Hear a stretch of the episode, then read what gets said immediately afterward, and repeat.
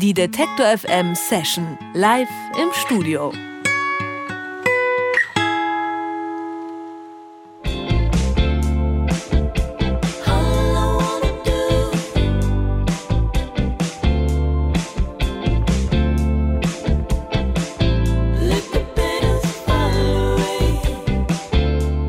Jane Penny ist zwölf, als ein Schulfreund ihr einen iPod voll mit selbstgeschriebenen Songs in die Hand drückt. Sie weiß noch nicht, dass das der Beginn von Tops sein würde. Is that the way that you wanna be loved? Is that the way that you wanna be loved?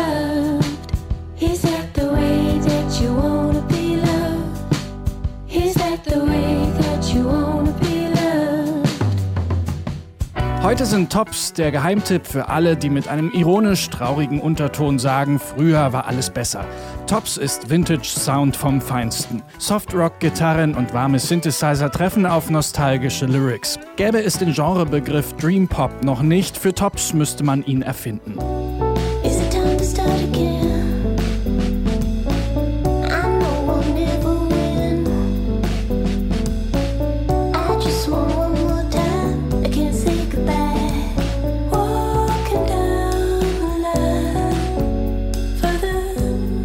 Tops haben 2017 ihr drittes Album rausgebracht, Sugar at the Gate. Damit sind sie gerade auf Minitour durch Europa unterwegs. Zeit für einen Zwischenstopp im Detektor FM Studio. Hier sind Tops.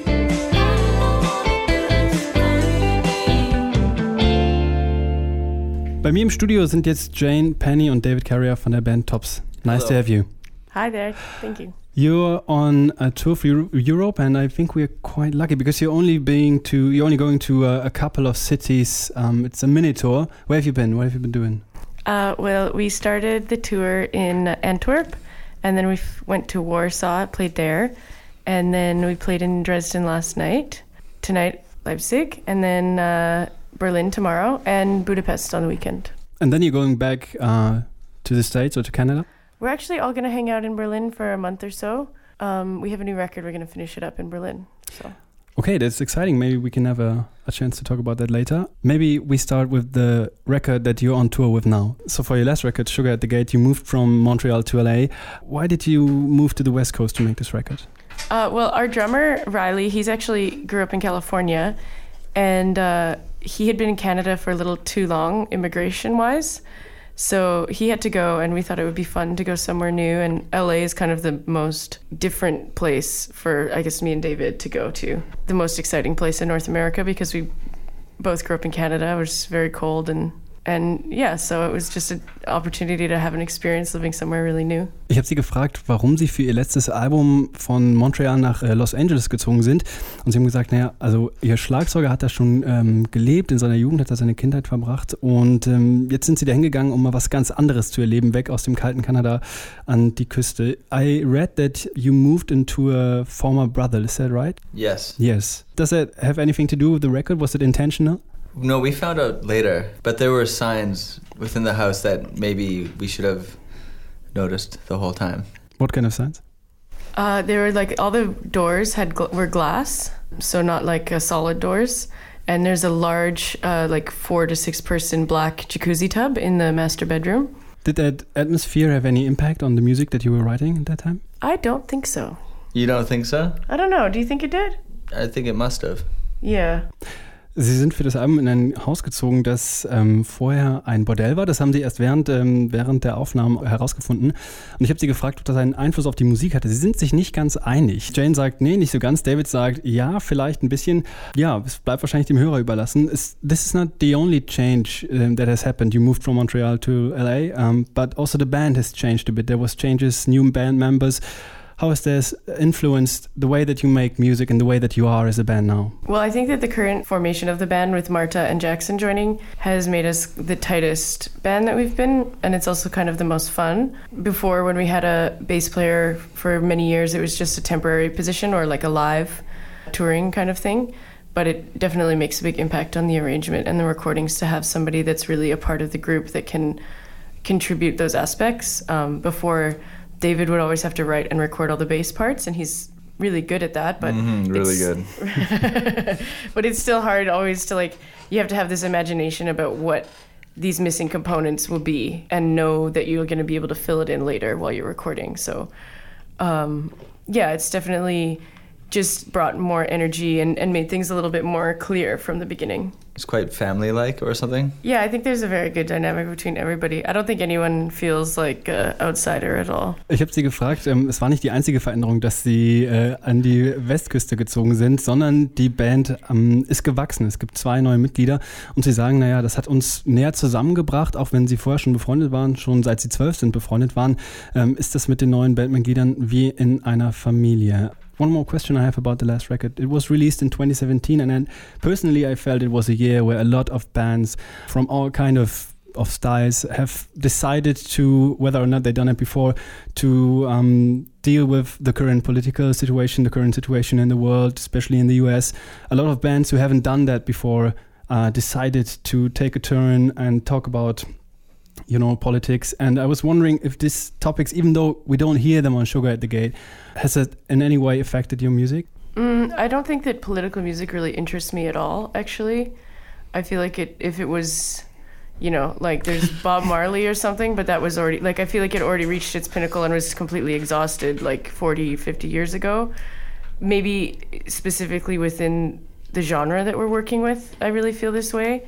For example, like if you're a person of color or you come from a certain situation that you have a really important perspective on these issues, then of course it's important to hear from these people. But for me to just kind of get on my pedestal and say what I think about the world, um, I'm not sure what's really gained by that in comparison to maybe writing a song about trying to relate to other people or having experiences that are personal that actually communicate something that other people can can relate to in a more, I guess, like through sincerity or through maybe like a shared sense of experience. I feel like this is maybe more powerful way for me to connect with people musically, personally, but no, no judgment. So the song that we will be hearing now is, uh, I guess, not political at all. Uh, what song will you be playing? Ah, I just want to make you real. It's just about uh, trying to have a good, positive relationship with somebody when you meet them, like a, a romantic, uh, trying to see each other on the same level and, and have like a real so, something real. It's about the new Democratic Party. yeah. Tops machen keine politischen Songs, das ist nicht ihr Ding, auch wenn andere Leute das gerne machen können. Stattdessen gibt es jetzt einen Song, völlig unpolitisch. Hier sind sie, Tops mit I Just Wanna Make It Real.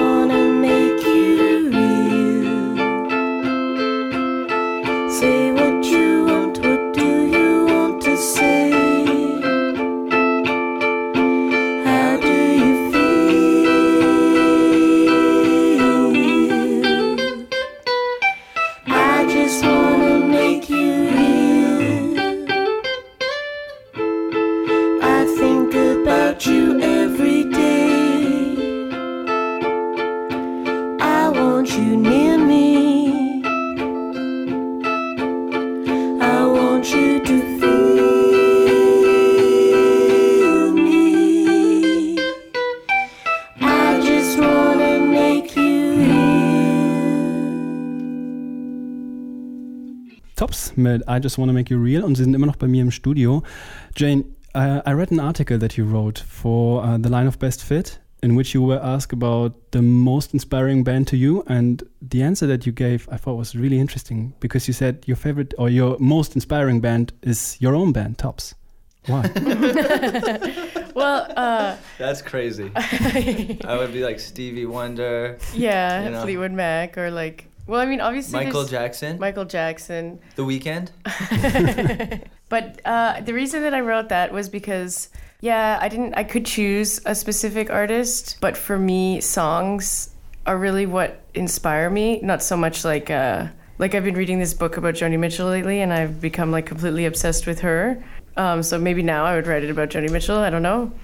When I really thought about it deeply, I realized that the most inspiration that I get, especially musically, is from my bandmates because they contribute so many of the elements of what goes into what I actually make. And that's kind of more important to me than this sort of like idol worshipping of like some specific band. And I felt like if I was to talk about my relationship to Tops and my bandmates, that it would actually kind of give people more of a sense of what the band is about. Jane hat mal einen Artikel geschrieben über die Band, die sie am meisten inspiriert hat.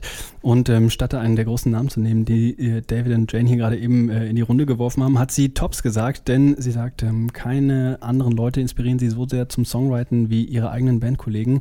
Es gibt da aber ein Musikvideo zu ihrem Song Petals, wo alle möglichen berühmten Menschen vorkommen. You've made a, a music video for your song Petals and there are some iconic musicians in this video. It's Michael Jackson, uh, Prince, Madonna. Did I miss anyone? yes, Shania Twain. So would you say that these iconic musicians that you have featured um, are they some kind of inspiration or role models as well? Yeah, definitely. I think, Oh yeah. yeah, I think that was part of it. Shania, Prince. Oh, I guess Michael. good. They are good. I think it also was sort of like a.